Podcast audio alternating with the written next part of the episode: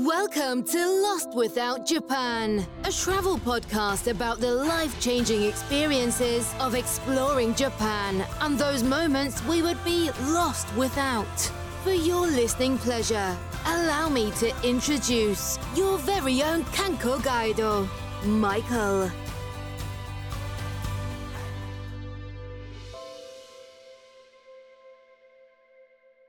Welcome to a special Lost Without Moments bonus interview episode of the Lost Without Japan podcast.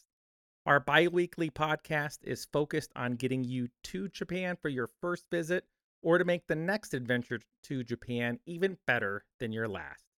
Today's special interview episode with Gareth from Road Bike Rental Japan will cover an amazing service that will do just that make your next trip unforgettable. This is your Kanko Guido for TKIC Studio Productions, coming to you with hopes and dreams of a return for travel to himself and others in summer 2022. I'd like to thank you all for giving me a bit of your time today, and I truly hope this podcast finds you in a good place or on the path to a better one, no matter how it may seem at this moment. My belief is that we could all use a beacon like this one in our lives to help guide us during these times, and my hope is that Japan, along with this show, will become that for you. If you're new to the podcast, welcome. If you're returning Lost Without listener, thank you again for your time and returning. For today's show, let me introduce a special guest from the website roadbikerentaljapan.com and supporting YouTube channel Cycling in Japan, Gareth. I must say, I am truly thankful for being introduced to you by Jeff from Rediscover Tours and Rediscover Japan, and for you just really setting uh, aside time from your busy schedule to join me for today's interview. Hi there, Michael, and uh, big thanks to Jeff as well. So, good morning from Osaka. so jealous right now, Gareth, let me tell you.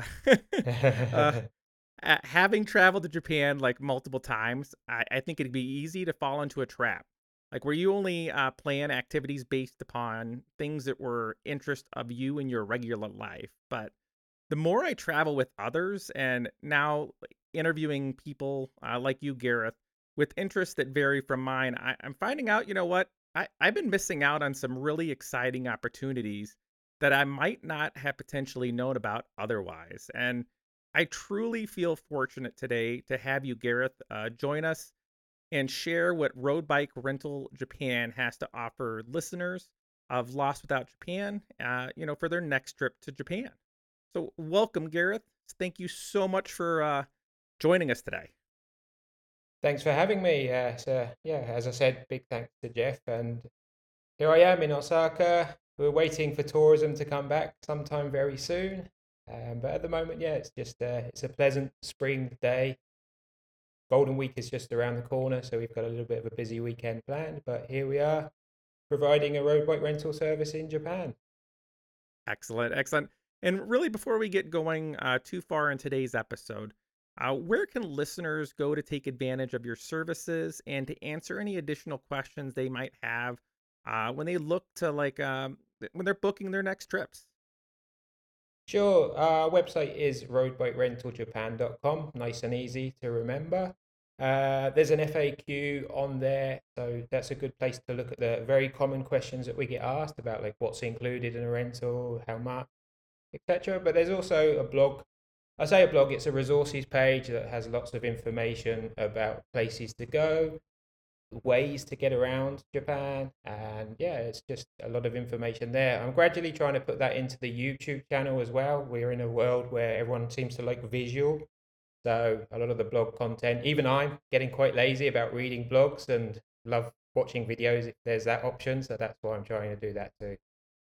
If, for example, there are any questions not covered in the FAQ or there's no answer that you can't find the answer on the uh, the website, yep, it's uh, the email address is info at roadbikerentaljapan.com. So feel free to send us a, an email. Excellent. And and let me tell you, um, Gareth was super uh, quick with his responses and just communicating with me and setting some time aside. And um, I, I can just uh, tell uh, I'm like he loves what he does. I, I was I told him that I was actually looked a couple of the videos uh, earlier today when I was at school on my lunch break and you've made me begin to fall down like this rabbit hole of uh, things that I, I tell you I, am like I'm definitely going to be taking advantage of um, on my next trip. So just thank you so much for that. And for this next uh, uh, part uh, here, uh, Gareth, uh, really, um, I just want to give you an opportunity to kind of share some things about yourself before we start, um, you know, going too much into you know your business and what you have to offer.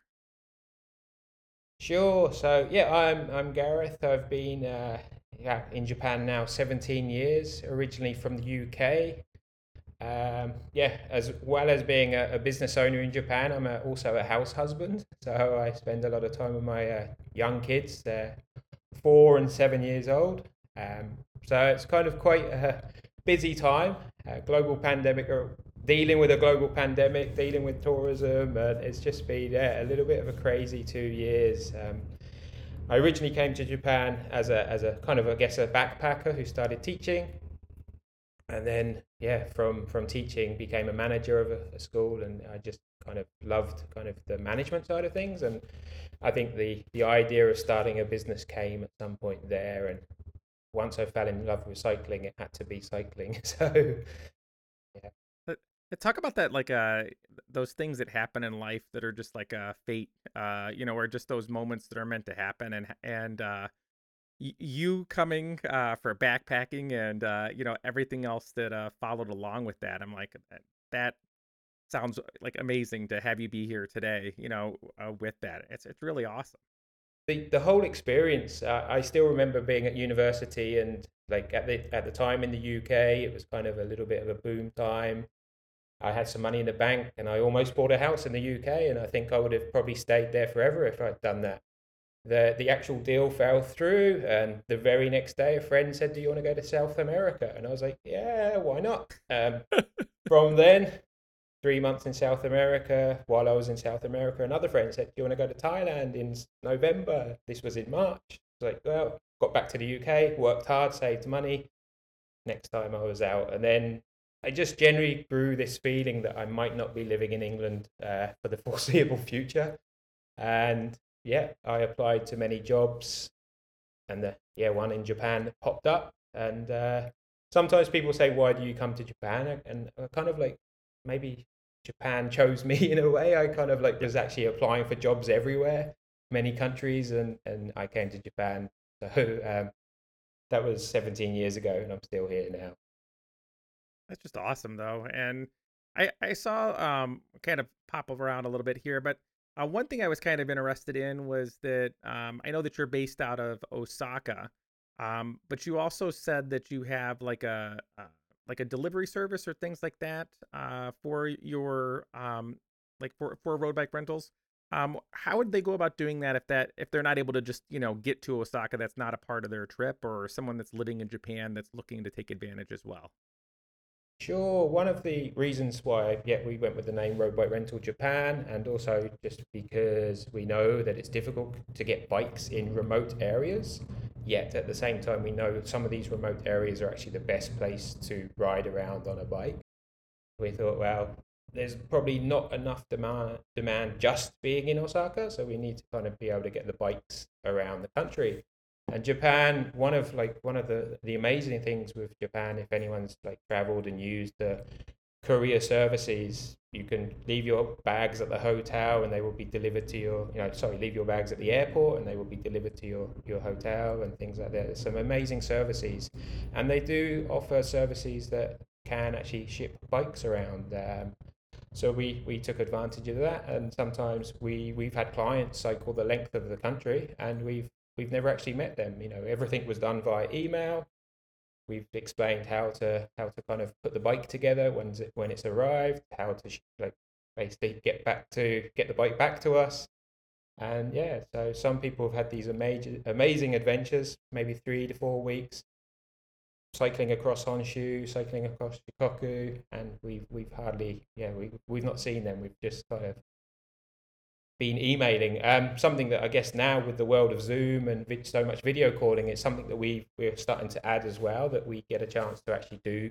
You know, we want to create a bond with with the clients as well, and if they have any fears or issues or concerns, that we can kind of communicate using using this now. I think everything prior to the pandemic was very much Gmail, just emailing back and forth and messaging. But the, the technology over the last couple of years um, is, is really come along, and I think it's a great chance to actually communicate with people before they come and, and get to know them. Because uh, you know, we our passion is sharing the adventure with them as well. It's not just about here's a bike, go for it type thing. We we love reading where people went. We love reading the blogs. We we love getting reviews when people tell us what they they did, photos. It's it's all part of like the you know I think the motivation comes from from that as well. So. It's it's just so so so wonderful. I mean, like um, just to be able to be where you're at and be offering what you have. And I can tell you, I mean, you're you're not kidding about these last few years. Like me as a teacher, um, you know, when we went remote uh, to now when the kids don't have a snow day anymore because uh, they just get to work from home. Uh, like, eh, you know, it really does seem like there's a, a lot of things that are being offered, uh, you know, by you and your company. And to think that at one point in time you needed uh, an alien registration card, uh, you know, and reentry permits and things like that, it, got to have changed, I think, you know, from when you first arrived. Sure. Yeah. Yeah. I um I remember just like arriving in Japan and being from the UK, and uh, of course, not necessarily being super dependent on my parents or anything in that way. I, I went to uni in another city and just got on with my life.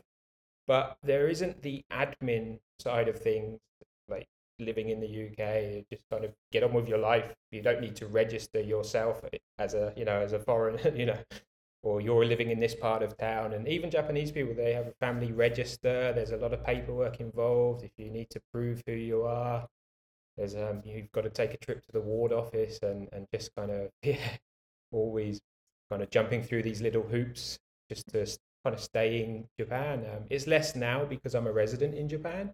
Okay. Um, but when I first came, I, yeah, I think every year I had to go get a, a, a new visa then of course I had to go get re-entry permits. So if I at that time I was loving like like spending a bit of time teaching English, but then I'd travel to like Bali or Thailand and travel locally, Philippines, and just kind of do all these great things like a 20 year old without kids could actually probably get get away with doing type thing. But but the money was coming in and the, the freedom of being in Asia, it was like an amazing time. But you just had to keep up with this paperwork the process. Um, eventually, yeah, the Japanese government introduced the the uh, you know the, I became a resident, but then the Japanese government introduced the My Card.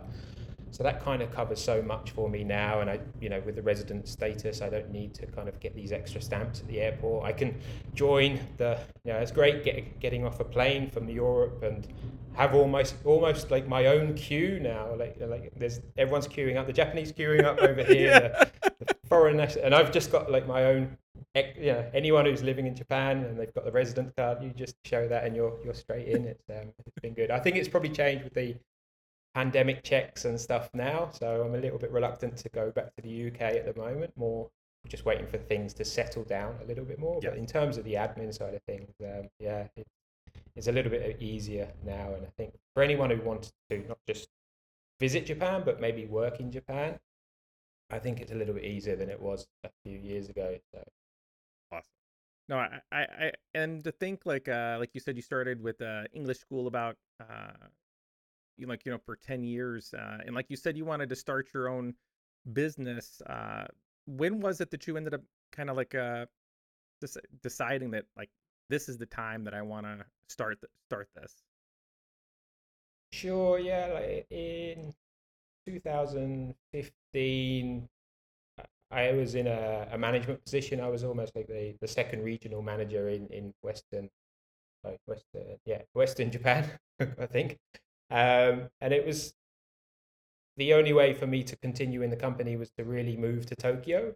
And I just started a family in Osaka, and it was clear that yeah, I had some great staff working with me, and that because I was here, they weren't getting a chance to move on too. But at the same time, in the back of my head, there was a start your own business, start your own business, start your own business. And once I became resident, the flexibility to, to do that became a little bit easier too. So I think, I guess the stars aligned, and I was able to think, okay, yeah, I can actually give it a go. Um, at the same time, my my son was born, so I had a little bit of paternity leave, so I could kind of look after the look after him, but also just work on the on the PC, get the website going, uh, and with, with some help from friends around me, we were getting stuff going, and and then yeah, I think it was May 2016 we had our first customer, and actually that very first customer was a delivery, um, a young guy from Malaysia.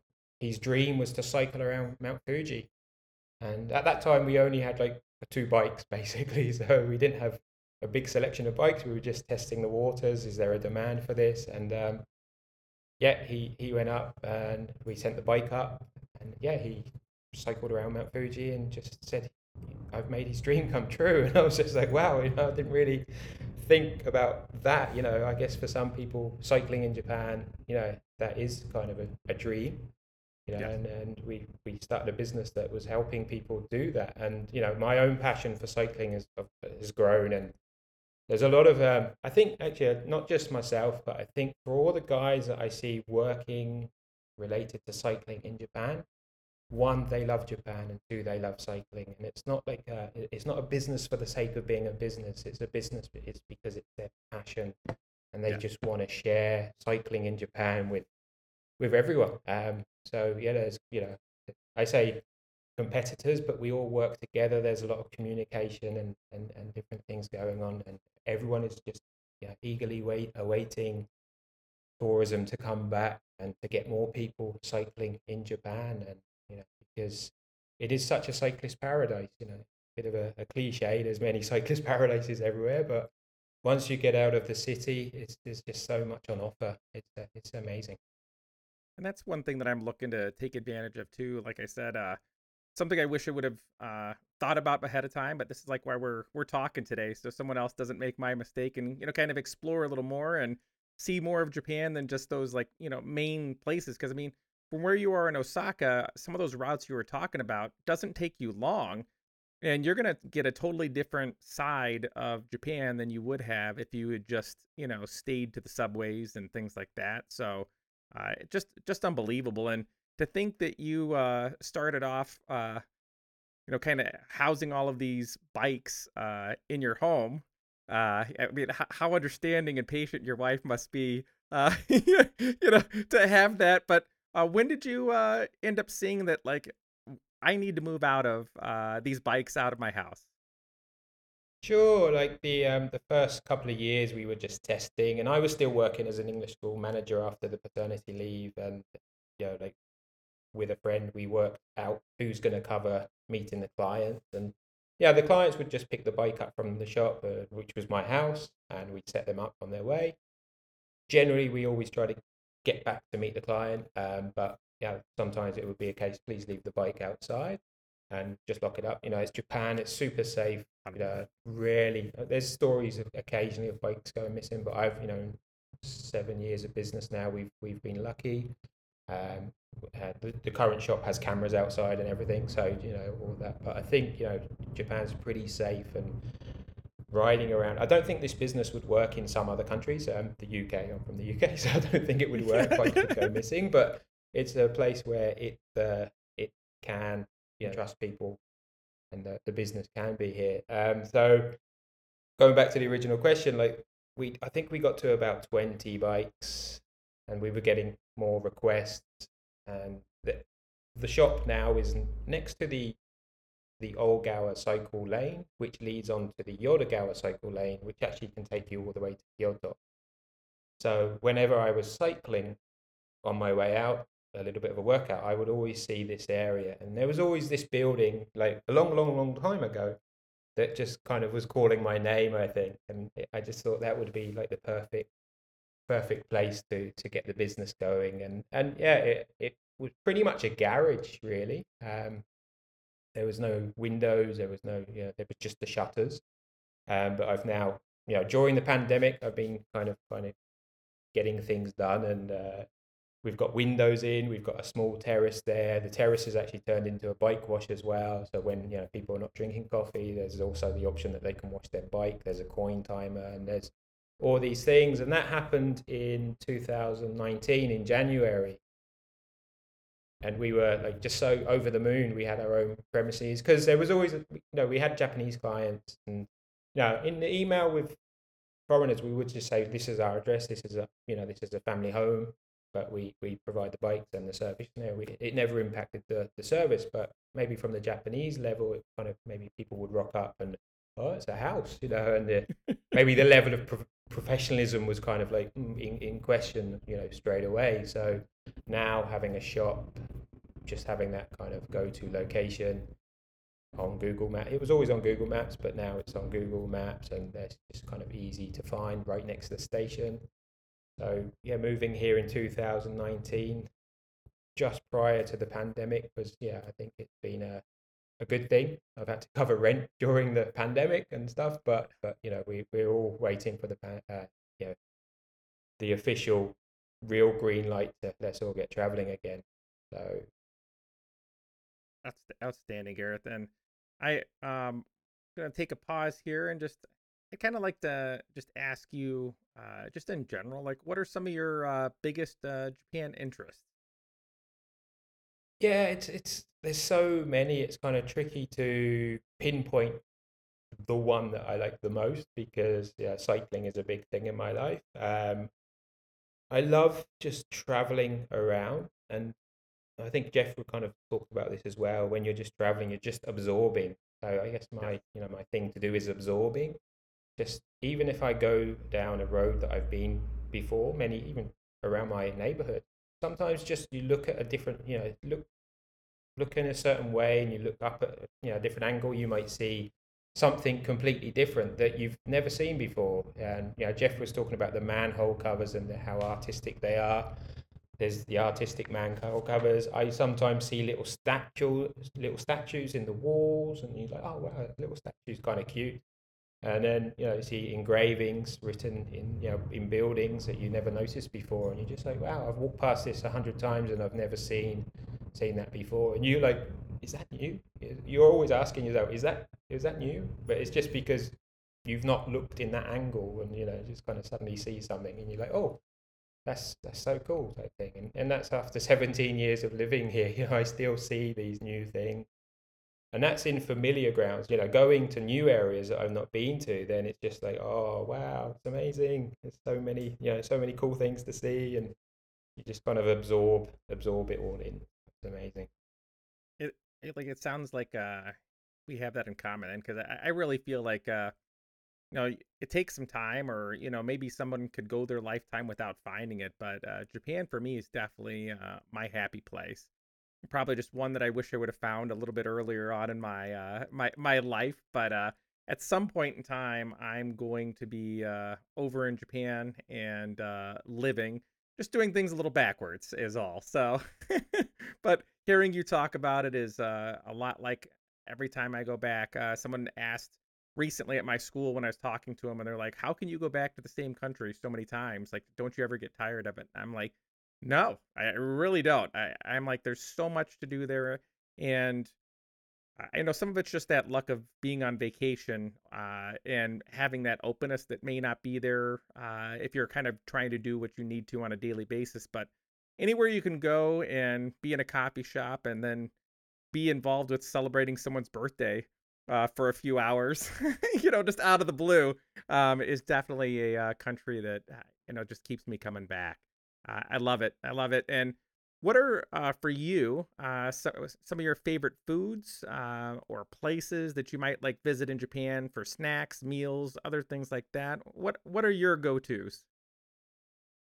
Yeah, I um, yeah, too many to mention. Hence the uh, expanding waistline at the moment. Um, yeah, my kids, as a you know, talking about young kids, over the last few years, we've gone to the family traditional family restaurants yes. and these are kind of restaurant chains that are geared to looking after you know families and yeah there's a lot of very kids meal there's sorry there's kids meals very focused on like entertaining the kids they get a toy and you know salads and pastas and stuff for the adults and and it's not very exciting unless you're four years old but something that I love. You know, Japan's a very sociable place. I think Osaka comes alive at night. Often is the case. You know, everyone's going to work during the day. Everyone's just kind of moving through their life. But nighttime, there's just this different atmosphere completely, and it's not it's not like a full on party atmosphere, but there is a general.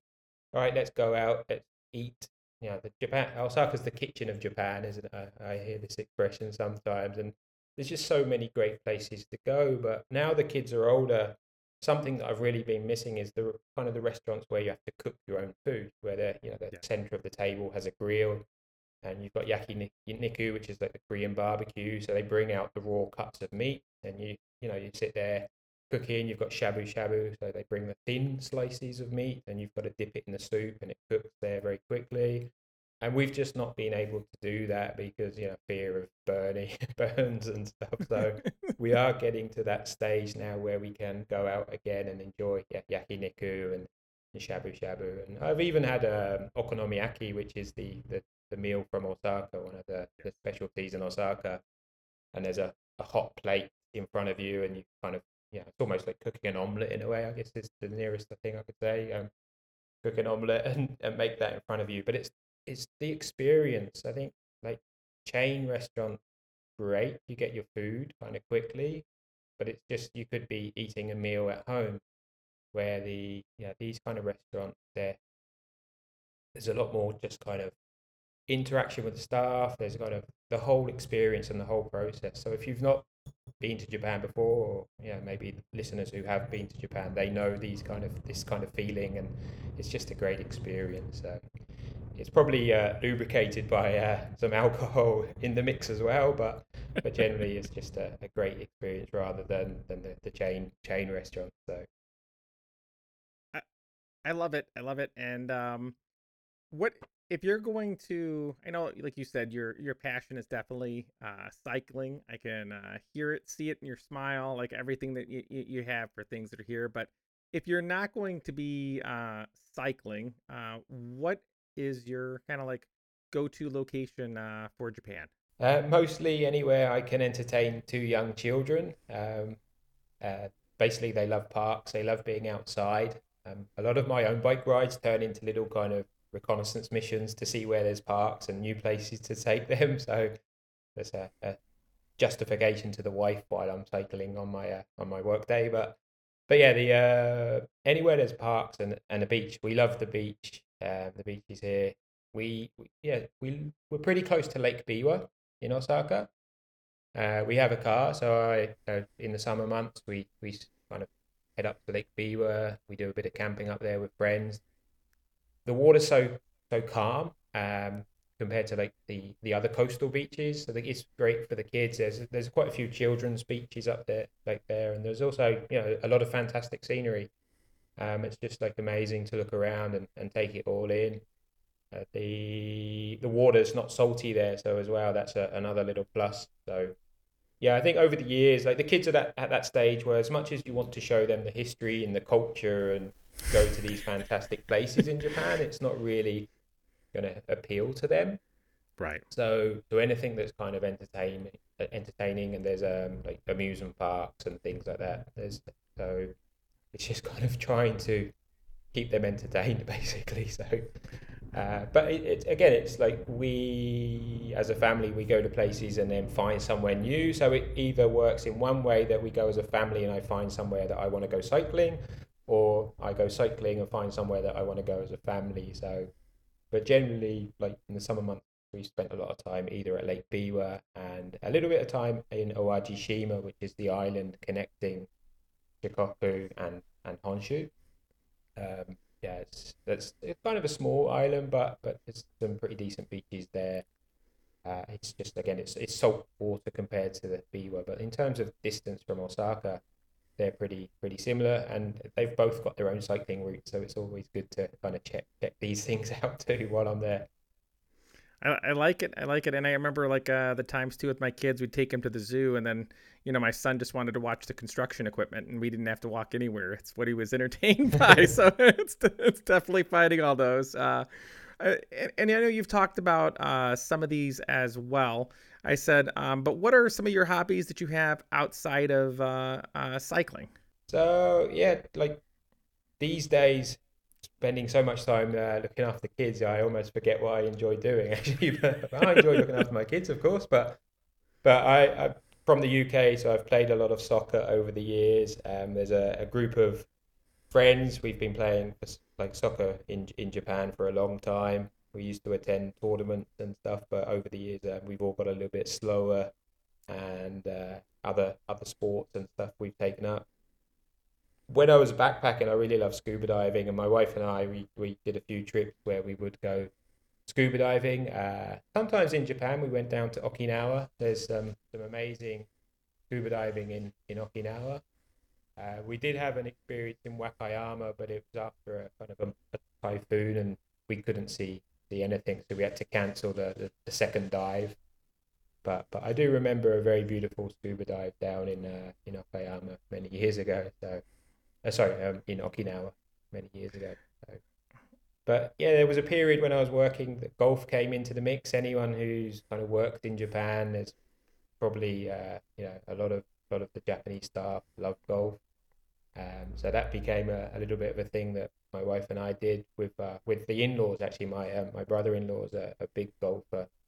So every every Obon, we'd go up to Kanazawa, my wife's hometown, and we uh, one of the days would be allocated to uh, walking around the golf course. Um, I would like to say hitting balls, but it didn't always happen that way. But um, uh, so but the scenery up there was spectacular because that was uh, in the Noto area. So you've Noto Country Club, and you've got like the coastal, like yeah, it's kind of a, a quite a rugged coastline up at Noto, and it's um, yeah another place. Just you know, you're playing golf and you're looking at this uh, these amazing kind of seascapes and stuff. Um, so just again, Japan has so much beauty everywhere, but but yeah, hobbies that take me places.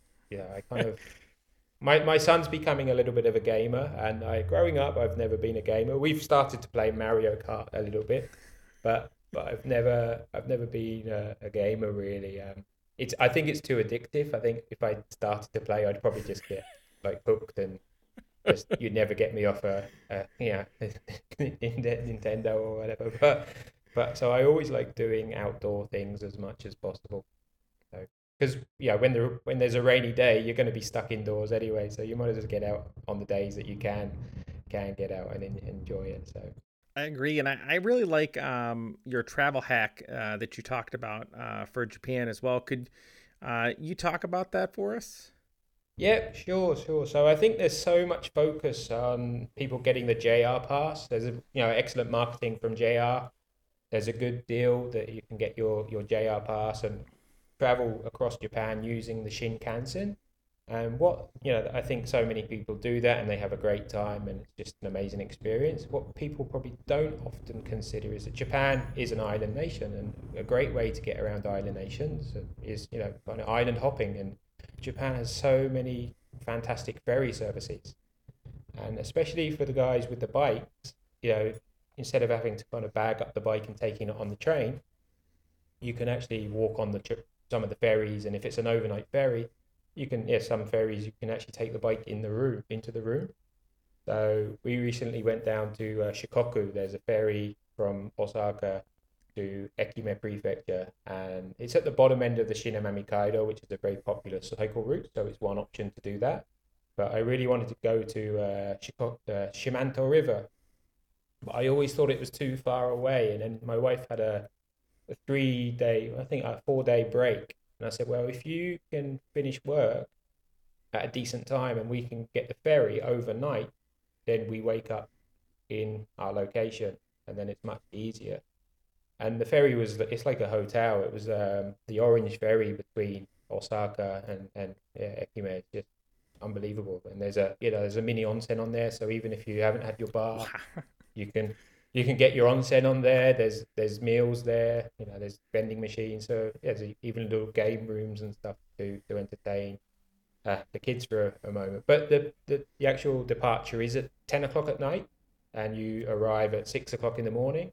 You've got the option to stay in bed till seven until seven, but the the uh, the actual uh, wake up call, yeah, we've arrived is five thirty. So so it is good to get an early night on that on that one. But, but just being able to like take the ferry and wake up in a new location instead of maybe thinking that you're ah I've got to stay near a station I've got to get to the station and then jump on the train head wherever I think just the ferries are fantastic alternative um, to to getting around Japan, especially between like Osaka down to Shikoku, and even there's ferries down to Beppu and Oita and Kyushu.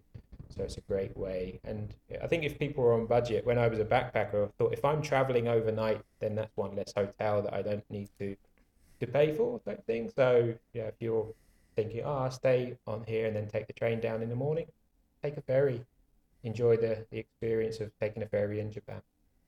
Love it, love it. And um, I know um, we're all waiting for uh, tourism to finally return. Uh, when it does, um, like you know, open back up and we have some things coming. Uh, if there was somebody who is looking uh, for some possible employment with your com- company or similar ones, like you said that you'd have, uh, what would you be like your recommendation for them? Sure. At the moment, of course, we're still waiting a little bit, um, so not actively looking for people, um, but there is that kind of feeling that it's time to just get ready for for tourism. Um, so I think if people are just looking at our social media, um, I will be posting job job ads on on there and and kind of a, just a, kind of getting a general sense. But I think you know, of course, it's also good to know the company. So if you know, if people are looking to to work in Cycle in Japan and, and use it as a kind of a, a job experience in Japan, then yeah, start start following us there, and then you can get an idea of what we're about as well. So. Awesome. And I'd like to kind of sorry. Go ahead. Go ahead. Go ahead. Yeah, I was just, just going to say. I guess I just if someone did have like an amazing skill set, they love cycling, they speak Japanese, they can work with computers, and by all means send us a, an email in advance as well. We could you know can always consider that as well. Perfect, perfect, perfect. And uh, now I'd like to kind of just transition ourselves over uh, towards kind of like your services that you offer, your website, the Road Bike uh, Rental Japan. And um, I know that you've talked about uh, your role as the uh, English school manager uh, that you did um, and kind of setting those the businesses up and like you getting to the point that was there. So if you don't mind, I said, why don't you go ahead and talk about some of your favorite routes um, that you'd recommend to someone like myself uh, who would like to bicycle, you know, to, to, bicycle when they're in uh, Japan, but may not be an avid cyclist? Uh, like, what would be your recommendations? Sure. Yeah, I, am actually in the thought process of, of making a, a route video. Um, it's coming fairly soon. It's in my mind. It's just, yeah, I need to find the time to make that. But I think the best routes in Japan is something that, yeah, deserves a video uh, from us because we do get a lot of feedback from from clients about where to go and with my own experiences of where to go and I think um, for a beginner or someone with kind of maybe little experience, then the Shimanami Kaido is probably one of the main places. I'm pretty sure Jeff mentioned this uh, in the in the last podcast. Um, but there, the, the bridges that link across from Honshu to Shikoku, uh, yeah, it's just stunning, stunning scenery all the way. It's not necessarily difficult. There are some tricky ascents to the bridge bridges, but, but again, yeah, there's so many services offering pretty decent road bikes down that way. There's also like e-bike options. Um, there's a lot of mamacharis, the the granny bikes, but just yes. please don't because you see a lot of people walking up the hills. They it, it's not I don't think that would be a fun experience. You know, you think you're going to do a bike ride and you end up having to walk up the hill because you're on a, a 1,000 yen per day mamachari with no gears. So I would recommend that you always just try to get a geared bike at least for, for that. Uh, the other route that I cycled around last summer, actually, uh, and I've mentioned it with the kids, is the Lake Biwa. There's a, a nice loop around Lake Biwa. Um, it's just over about 200 kilometers. Um, there's a lot to. If you did it, there are people that do it in one day. There's the hardcore cyclists that they just want to do it and get around pretty fast.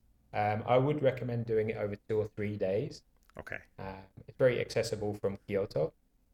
So just kind of heading over from from Kyoto to maybe Otsu, start at the south end, and then cycle around.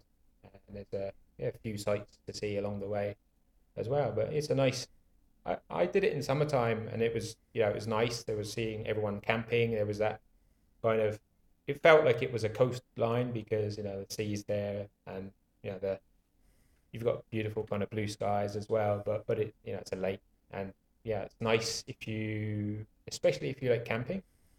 I when I did it, I had the one man tent, so I kind of cycled up, stayed the night at a campsite, woke up very early, about four o'clock in the morning, and there was this amazing sunrise, and then carried on down. So I think yeah, Lake Biwa and the Shimanami Kaido, they get a lot of attention. They're, I think they're being marketed because they are a little bit easier, but they are definitely good route for for I'd say beginners to yeah, maybe people that want to consider getting into cycling. It's awesome. And then I, in that same uh, you know, kind of thing, if you're going to be recommending routes uh, that are more challenging uh, for our listeners that are actually avid cyclists like yourself, um, what would you end up recommending?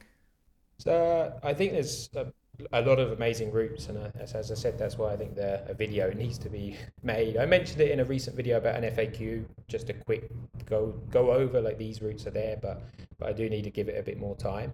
Um, but the route that I spent a lot of time on last year was the the Keinawa cycle route, and this joins basically from Kyoto through Nara all the way down to Wakayama, and there's not a lot written about it. And I think personally, not personally, but I think from observing from the outside a little bit, I think because it crosses into three different prefectures, each prefecture has their own kind of budget and how much they're interested in cycling, or maybe how much kind of how much they actually want cyclists from overseas in their you know kind of in their area type thing. So I think like Kyoto are really trying to push the Keinawa cycle route.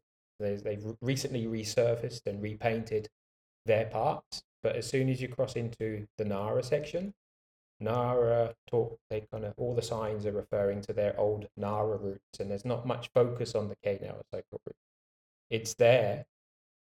And then maybe in patches, you might have a district of Kyoto that maybe there's nothing else that they're kind of got going type thing. So they're kind of encouraging people to cycle through at least. Uh, so you, then suddenly you see the line appear again, and it's very, it's just kind of don't want to criticize it. It seems like it, it may be mismanaged, or there's not like let's all work on this amazing route together uh, between the different prefectures. Um, but it is there, and I think it's an amazing route to just ride from uh, Arashiyama or start in Wakayama, depending on direction, and connect all of these. And most of it is flat, and most of it is actually on a cycle path. So it is fairly easy. The reason I didn't put it into the first answer is because there is still a bit of a big climb uh, at Yoshino in Nara. There's still a bit of a big climb. So if, if you're kind of a beginner, then it may be a little bit more challenging.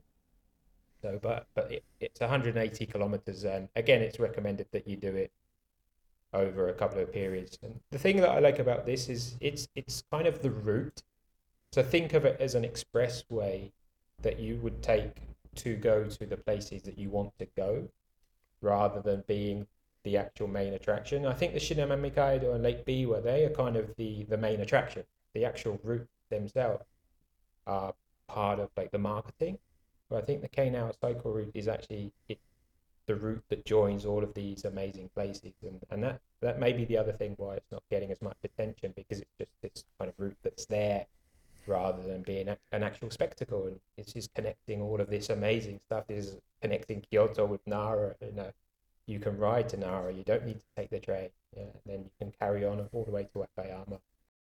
And then I guess a little bit more of a challenge and a step. I personally, if I had kind of a couple of weeks off to just escape, I think I would do the Keinawa cycle route, take the ferry from Wakayama and go to Shikoku, and then cycle around Shikoku. Um, again, Shikoku a little bit more rugged. There's a lot probably for the more challenging kind of the, the rider that's looking for a bigger challenge than Shikoku itself, and it's a thousand kilometers or so to go loop all the way around. There is marketing on that by the, the prefectures in Shikoku, but again, it's still a large, kind of mostly in Japanese at the moment.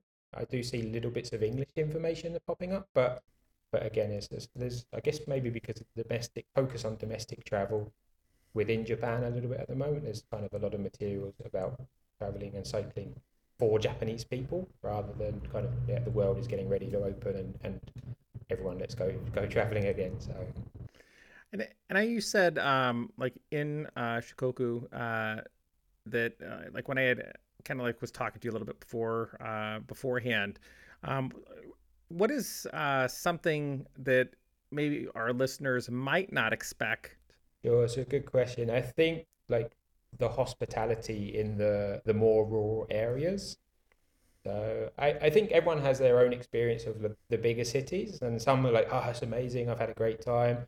Some might be unfortunate; they might come across someone who might be a bit cold, but you know, like it, it happens, you know, wherever you are. I think there's people might be you know busy with their own work life and other things going on. So, but like uh, so many of our clients that have gone into the countryside have come back and just be like, oh, people are so friendly. Like Shikoku, especially, so many of our clients went on to longer tours, went quite deep into the countryside, and that it. I think one of the things that I've loved about this business is whenever people left, they kind of went with a little bit of apprehension and whenever they've come back, they've just been all smiles and just glowing and just been like, oh, we've just had like the best adventure cycle around in Shikoku. We've met so many great people. We've got friends forever, you know, thing. And uh, yeah, like the, some of the kindness, like the, the stories of kindness that I've heard is like, because Shikoku, it's quite a rural area with a, a lot of agriculture, then you know, seasonal fruits are on, on offer. And sometimes farmers would just be like, "Hey, hey, have an orange," you know, have, have this, have a kaki. You know? So like, there's kind of all sorts of like gifts being given just because you're riding along the road and stuff like that. It's not kind of disclaimer; not, not it doesn't happen all yeah. the time, but but but but but yeah, it's you know, I've heard actually so many stories of this. I've heard people like being bought ice creams on hot days. You know, maybe the car went by, they saw the cyclist, they stopped off at the convenience, and then when the cyclists have come in, there's ah, there's some ice creams for you. You look like you're working hard and stuff. And uh, so, and then yeah, even invitations to dinner, and you know, people. A lot of the farmers, you know, they kind of eat barbecues outside, you know, in the in when the weather's nice, and they kind of just wherever they've got space. That oh, we're having a barbecue tonight come yeah swing by and stuff like that. So there, there's just so so so much hospitality in in these kind of areas, and um, yeah, I, I've had some yeah nice things, just like small gifts here and there, but to and the occasional invite, but just not not really having the time, and it's not really worked out. But it's yeah, just kind of like blown blown away by some of the stories that people have kind of said when they've come back from uh, from cycling in Shikoku, especially. Love it, love it. And then, um, so for for example, like if uh, someone was looking to take advantage of your uh, service, uh, you know, for the day, uh, just to get away, uh, or uh, for multiple days, uh, what would that uh, end up looking like for someone? Sure. So we've got a, a tiered pricing system, and the road bikes at the moment start. I say start. It's kind of the the, the most you'll pay for a day, but what, what the tier is one to three days and that would be 5,500 yen including tax.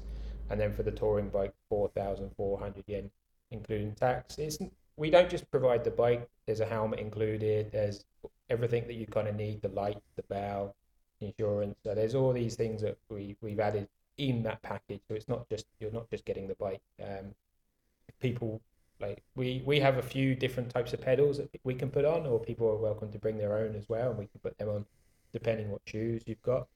But the, with the tiered system, gradually as the rental period gets longer, then it can come down to about 2,000 yen per day. And there's also kind of discount if there's a large group as well, there's, there's discounts. So most of the system online is, is kind of like the final price. But, you know, if it is a big group for a long period, then reach out with an email because we can make a, a proposal and try and reduce it. The same with delivery because it, because the, actually the pricing with delivery is fixed because it's the courier fee. We we don't actually kind of make much on the courier fee. It's like maybe just a quick handling charge. You know, it's our time packing the bike and sending it and stuff, but it's not much kind of on that. We just charge effectively what the couriers charge, and that covers the expense of, of that. But getting the the actual main service sorry, yeah, just because of the the actual time post sending the bikes, we need to check that the bike is available for the next client. So that's more why we can't really automate the delivery side of things. So we do ask people just to shoot us an email about any any bike deliveries. I'd love to get to that stage where everything is automated, but it just wouldn't work. I think it does need the someone watching over it and stuff. So yeah. Uh, that's that's great. And then when I was looking through your website and things, I saw that you uh, rent out uh, kind of like a do-it-yourself maintenance uh, work studio, and then you also have a um, like area kind of for like or like services for kind of like washing and cleaning uh, your bikes as well. Um, could you tell us a little bit more about that as well? Sure. Yeah. Of course, during the pandemic, we've had to kind of diversify a little bit and look at kind of ways to introduce services for the local kind of cycling community, whether Japanese or whether internationals living here. Um, the the idea was basically, yeah, we've got this shop that we've had, and we've got these tools, and we've got this service, and like maybe utilizing what we already have during the time when you know kind of we're not sure when when revenue's kind of really coming back. It was all very much like survival mode um, for the first definitely for the first year. So i just started to kind of introduce ways that i could make these these kind of services accessible for other people. And and so basically uh, yeah the, there's a there's a bike wash outside. When we're not here i've added a coin timer so even if people just want to rinse their bike um, and then also the option of having us wash the bike, etc., is there. But this is not just for locals. Uh, there's there are cyclists who bring their own bikes to Japan, and you know maybe they're on the three month kind of tour. They're maybe moving on to another country. They're cycling around the world, but you know like dealing with local bike shops when there might be a language barrier. There's also kind of the the pricing, labor cost, etc. And mm-hmm. I thought, well, you know, one thing that I could introduce is a, a kind of a work studio where people can come in and fix their own bikes. So I'm still working on the best way to price this. I'd love to get to a membership level for the locals and be like, ah, oh, you can repair your bike, you can wash your bike, you can come get a coffee, that kind of thing for the locals. But, but again, there's also the those coming from overseas. So I want to kind of factor everything in but the services are are available. Um, so it, it's just a, another way to, kind of yeah, when dealing with a pandemic and, and I guess shortages with the rentals over the last couple of years, it's a way that we can kind of I guess stabilize the income a little bit. Got this space and it's it's an amazing space. It's right next to the uh, station. Um, and Sakura no Miya basically is one of the main cherry blossom viewing areas in in Osaka. So last month it was yeah, so many people outside, and the view from the shop is just absolutely stunning.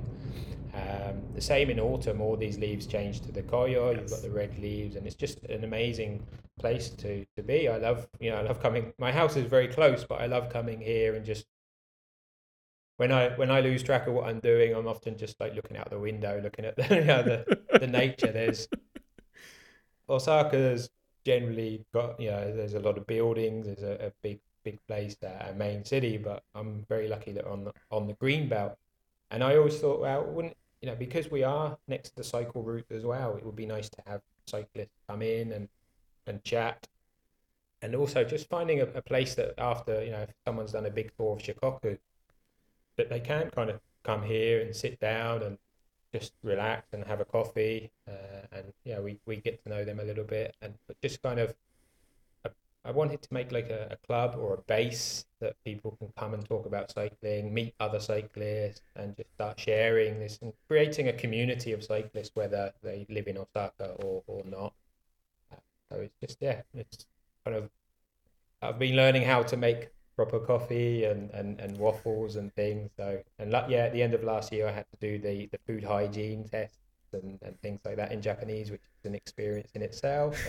Um, Don't so, doubt it. yeah, it's kind of yeah, the coffee shop's ready to go, and yeah, it seems a bit strange to say, but I, you know, with the the, the COVID years, I think a lot of these ideas I wouldn't manage to have got gotten to. I would have just been kind of focused on on the rentals and and I guess kind of yeah a little bit. I don't know. It could be a waste of time later down the line. I'm not sure, but yeah, I think I've had so much time and yeah, the devil devil finds work for idle hands type thing. So I've just been yeah everyone.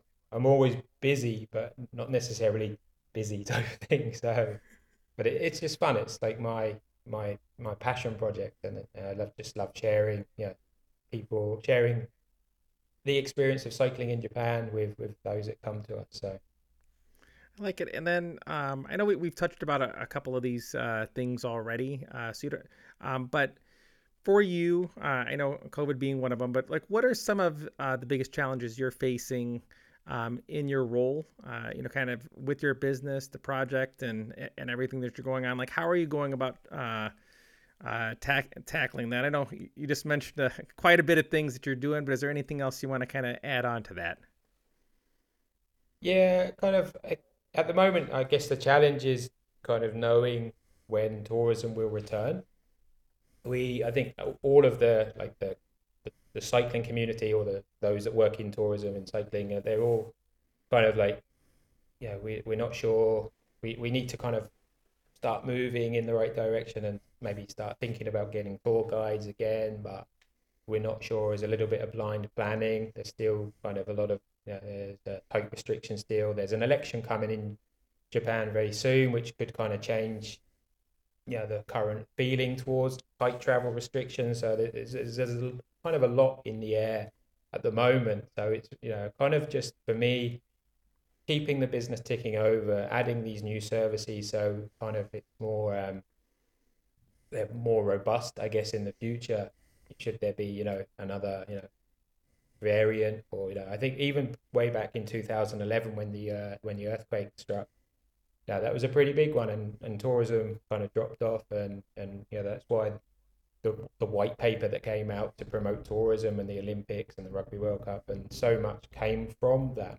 So you know, I think 2019 saw so much tourism when then so everyone was expecting the Olympics and like great 2020 is coming, and then it, you know just completely dropped off, and um, kind of just dealing with that and kind of getting back to kind of just feeling normality and being able to run services in a in a kind of the way that you just it is a daily kind of job that you go to and you meet clients and and that's it. Where at the moment it's kind of yeah clients are coming local clients are here at the weekend sometimes you get someone who's living in japan visit so it's very like here and there at the moment but just the stability of going to work having regular local tours and having regular kind of clients that are you know shipping the bikes off to wherever. There was there was this kind of feeling that the business was definitely heading in the right direction after after years of starting it and just getting it kind of warmed up. It wasn't like an instant overnight success, but it felt like we were definitely heading in the right direction. Um,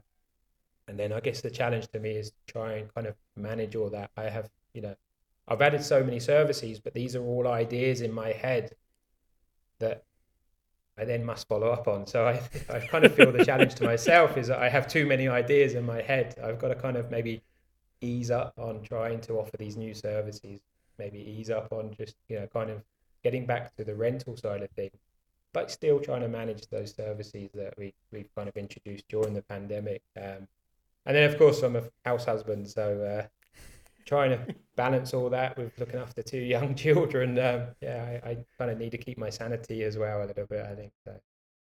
What is one piece of advice outside of using your service, like you know, for a road bike rental Japan, um, that you'd give to someone who's starting to look into lodging for their next trip?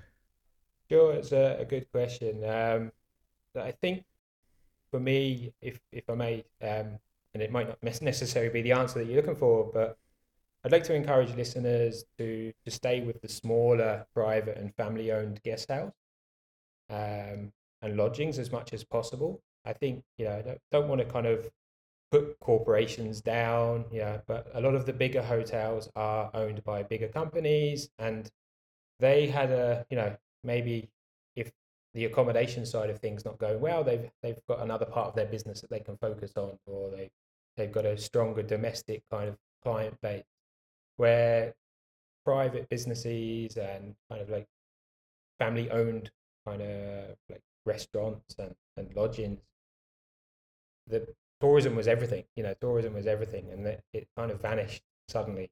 Um, so there's so many businesses that have folded and i think you know everyone's just been probably similar to me trying to keep the business going, but keeping ways to kind of improve their business so that when tourism does come back, the services are even better than they were before.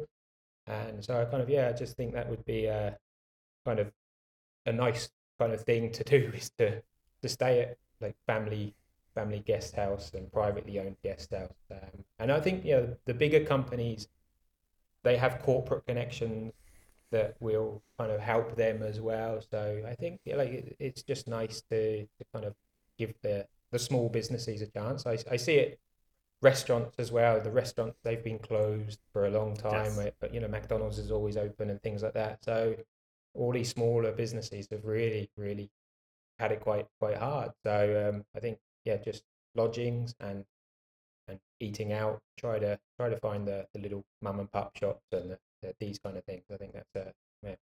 And I guess be patient as well. I think these guys have also had a, a little bit of a, a stressful period. So the, re- the rebound tourism thing, you know, as I said, we don't know when it's coming, but it, it's coming, and you know, everyone's trying to get ready for it. But you know, there, might be a case that you know you might be staying at a minshuku owned by a you know seventy year old retiree and they, they think they're ready, but then when tourism comes and yeah, like someone's maybe got requests that they're kind of not used to, they might be like ah. So I, I think just yeah, just uh, be patient as well. Yeah, I think um, yeah, it, I think it's easy as as tourists we kind of kind of think the bar is is high, and you know I think it, it should be. Um, but at the same time, I think you know you're dealing with a, an individual that might have been you know kind of through you know hell and back over the last couple of years a little bit, and I kind of feel yeah, I kind of sympathise for them at the same time, but they should have a yeah a professional level of, of service as well. So, but but yeah, just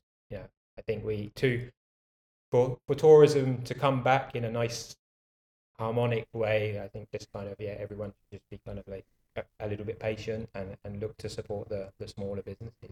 Yeah, for me, it's like a, it is like if we, if it happened to open up and we're here during the summer, it's like know if you're making yourself over, it's kind of like uh, you want to be good impressions too, and uh, have people want to open back up more, and you know have more of us be allowed in. And I, I recommend you know I was looking back through when I was sitting down with my son, kind of looking at favorite places that I st- that I ate and did, and so many of those have closed uh, since last I was there, and um, you know I, I think that's a great recommendation. Uh, just try to hit outside of those chain areas, and I think that's that's perfect. And so now I just want to get back to yourself and your site here. We're nearing the end. Thank you so much, uh, Gareth, like uh, for for toughing it out with me here today. But um, what are some of your like favorite podcasts, YouTube shows? Uh, could be on Japan or other topics. What are some things that you like to, like you said, limited free time, but if you do have that, like where where do you find yourself? Sure, I I'm you know fascinated by the tourism business, and um, so recently I do listen to Tourpreneur a lot. Um, it's a great podcast for those working in tourism. Uh, the the the podcaster Shane, he's he's worked in tourism for a long time, he has a lot of great guests on. Um, so he offers a real service. And it, it kind of came out during the pandemic, and I was just like, you know, this guy's kind of got everyone's backs and supporting, and he's providing these amazing podcasts, and just uh, it just become a really useful resource. Um, but yeah, I think it's a kind of fantastic that to, to again yourself as well, just to be a podcaster and be out there and offering these channels to one one provide information to to your listener to the listeners but also to give a chance to you know the likes of myself and jeff to to kind of have have a voice as well. So it's um yeah it's really really good. And, and i think shane's an excellent kind of a podcaster with with actually amazing guests that all collectively have so much so much experience in in working with with tourism and, and traveling. And it's not necessarily J- japan specific but but still there's a lot of takeaways from each of the podcasts so it's good. And then as a as a little bit of more it, it's cycling and it's business but it's also a little bit more humorous. I love watching the, the gcn show the um uh, it's originally from england but there's a lot of you know cycling when you're on your own and you know it's hard to find humor in cycling sometimes but but the guys on the daniel lloyd and, and simon richardson they um is very entertaining and I, I love watching that show. So that's just a, a, little escape when I get five minutes away from the kids. So. I love it. I love it. And then uh, one thing I noticed too, um, when you were like when I was perusing your site and kind of going through, uh, one thing I saw that you're currently in the midst of uh, some fundraising uh, with the World Bicycle Relief, and you're uh, you know this pedal to empower. Um, that's going to be uh, you, know coming up here uh, right around my birthday, my friend. so, what can you tell us all about that? a happy birthday for then. Um, uh, I had mine last week actually, so that's, that's, why I think my waistline's a little bit bigger. But uh, yeah, World Bicycle Day is coming on uh, June third.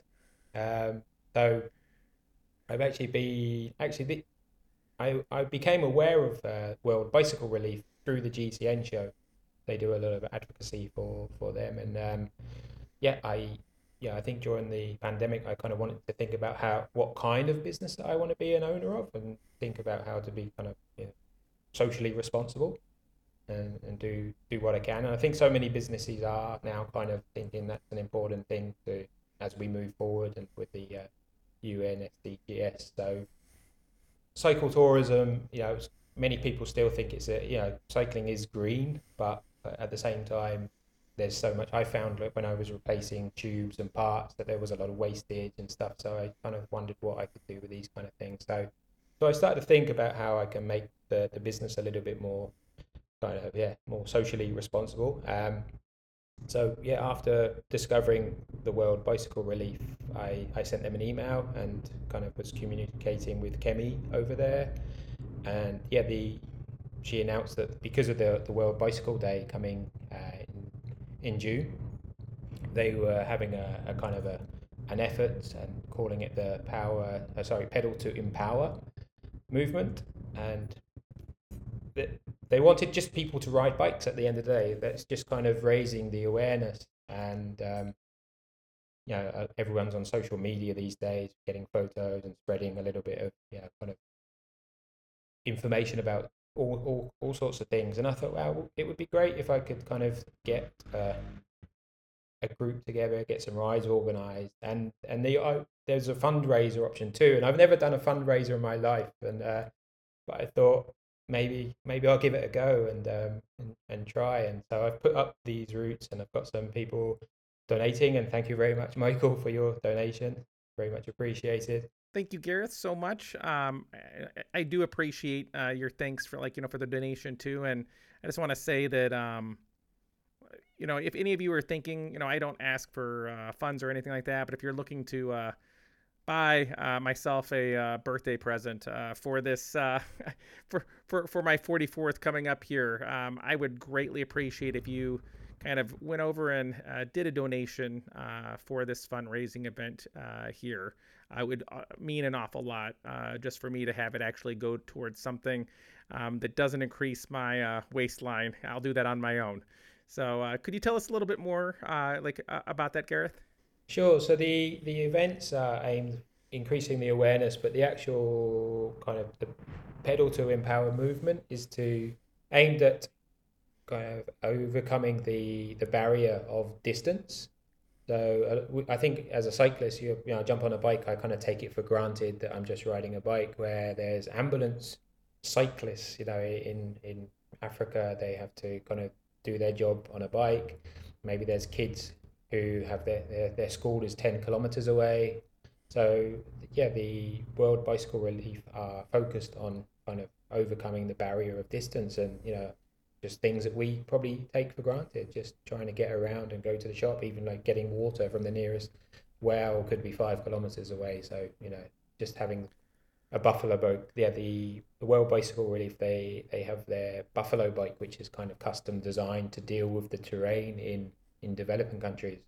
So and that's what we've we've the the goal that I've set is to try to get to ten buffalo bikes. So that's uh, yeah, that's where, what I'm trying to do this um, this coming June at the moment, and between between now and then. So thank you again for your donation and, and for spreading the awareness. And I'm going to have some links, uh, Gareth, in um, our podcast description today, uh, not only to your sites and things like that, but also uh, for the fundraising. And then if there are those of you, because I know I do have listeners in Japan, um, for the, any of you that might be um, near that Osaka area that would look to join in, I'm going to include those links uh, for everything as well. And like I said, um, if you're financially able, um, I would greatly appreciate it. Um, if you can't, um, and maybe you can uh, give some support in other ways, just sharing on your uh, Instagram or social media these events uh, would mean a whole bunch. So, thank you, thank you, thank you. And for yourself, um, what are some of your goals uh, for, um, you know, like beyond uh, 2022 uh, for your business? Sure. So I, I, guess, as I said, like I think I've started so many projects, so I have a long to-do list at the moment. Um, I think everyone does. So I'm not trying to say say anything there. I just want to get things done that I kind of maybe started a few years ago that got sidetracked. There was um, some we had some riders around. They went to Shikoku, and we started to make a blog, and then it got put on the back burner. Um, again, kind of trying to focus on maybe responsible tourism. I had an idea of a blog. I wanted to write about responsible cycle tourism. Uh, and so these are things that I want to catch up with because again they're still in the back of my mind like you need to do this you need to do this and yeah so but i think prior to 2020 uh, actually at the end of 2019 i had just also opened a shop in kyoto um, like Road Bike Rental Japan. At that time, Global Wheels, uh, we went by the name Global Wheels, and we'd opened a second shop. So the idea, Kyoto was so busy with with cycle tourism, but we also had riders wanted to ride from Osaka to Kyoto, and it was a great way that we could provide a service where they could finish their ride in Kyoto and just do the one way trip. And so, for me to feel that the world is back on track like my goal is to try to get back to the Kyoto shop, and then from there, who who knows? I I kind of always wanted to try and get one in Onomichi by the Shimanami Kaido too, um, but it's just kind of yeah like the the pandemic as as it has done with everyone, it's put everyone back maybe a couple of years, and I think it's just kind of a case of getting there, keep working away, keep plugging away, and and then yeah, hopefully five years down the line, things will maybe have caught back up with where where I wanted to take the business two years ago, but. But, still, and I think you know, being in Kyoto, just having that ability to offer the service to those wanting to ride around Kyoto, and even get out of this, you know, the, the scenery, getting into the hills, uh, it's just amazing. We were located um, at Matsuo Taisha, which is just by Arashiyama, a very beautiful part of the world. And I used to just be, yeah, uh, in awe every time I went to work because it's just complete. The scenery was completely different from from Osaka. And you just have these beautiful mountains in the background, and and then yeah, we'd take groups into the mountains on the bikes, and just the scenery up there was uh, was um, amazing, absolutely amazing. I love it. I love it. Love it. Nice. Um, is there um, you know, anything else um, about uh, you know like your service, your business, um, your yourself that you'd like to share with listeners that you haven't uh, shared to this point? Sure. Something that I started during the the pandemic too is I started to put a, a web directory together. Um, originally, I called it the Cycle Friendly app because I thought it was going to be an app, but I've I've it's a learning curve for me, and it's t- taken a long time to to try to learn how to, to make apps and, and things. So, but the website is is there. I just haven't really pushed it so much. My idea was to kind of get it out there and, and people could find cycle friendly accommodation, uh, cafes and things along their trips. Not just in Japan. It would be starting with Japan, but but again, it's just one of those ideas that because of everything that you're doing, it, it can take a while to, to, to get there. But so the cycle friendly app is something that I'm working on too, and hopefully we'll be able to get more businesses on board sharing their you know, cycle friendly services around Japan. And, I, and that's interesting though. I'm going to put the cycle friendly um, app uh, dot uh, address as well um, into our show notes. Uh, just something else to add. And have a good birthday in the meantime. Definitely will. Uh, my my daughter and I, uh, just as a secret uh, life hack for us, um, we uh, go and buy uh, only one piece of cake for my birthday, um, but we just call that the entire cake. Because uh, until you cut it, it's really not more than one piece. So I, I, only have one piece of cake on my birthday. That's it, just the whole cake. So. so I, sh- I, should tell my wife that. it's, it's, great. I end up get I end up getting the leftovers. well, Gareth, um, thank you so much, uh, truly, uh, for joining us here today. And um, I really appreciate just all the, the you know the relationships uh, that I'm able to make uh, by talking to everybody uh, that's in Japan, that's running businesses, and you know doing different things like you, and the connections that we're getting to make. And um, truly, um, it means the world to me, uh, you know, having you on today. So just again, thank you for setting aside time and uh, for doing all that you did just to be here with us today. Oh, it was a real pleasure. It was a fun experience as well. It's my first time ever doing a podcast. So, no, thank you for that, Michael. And uh, again, a big thank you to uh, Jeffrey at Rediscover Tours and for the introduction. And thanks to the listeners for, for putting up with me for the last hour or so. So, thank you for listening. I gotta say, um, you know, you know, truly, uh, with everything that's going on, I think if we put uh, as many good vibes as we can out there uh, into the world, um, I really think that that's going to come back to us, and um, you know, it, it does a lot. And and truly, um, thank you uh, for for responding and just coming back on with us. So, um, just it's been wonderful, wonderful time, and look forward to doing it again uh, once we're actually open and then I can see kind of like what's going on with you, and uh, you know, uh, hopefully then at that point in time, uh, we'll we'll have some people that are uh, looking to to join on or uh, set up uh, different tours with you. So look forward to hearing that growth.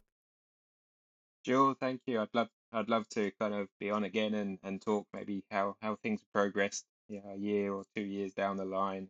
It's been a fascinating story, the pandemic, um, something that we didn't really expect, and you know, I think the world has a everyone has almost like a fresh start again in a way as it as it comes around as the the world opens to travel again. So I'm looking forward to for what's in hold for for everybody actually really. So thank you again, Gareth, and on behalf of Lost Without Japan and the entire crew, I'd like to thank you for joining us today for this interview. We look forward to seeing you on board again for our next regularly scheduled episode as we continue our discussion on Japan, travel, culture, and your lost without moments. To everyone out there, Ogenki de. Stay well, my friends.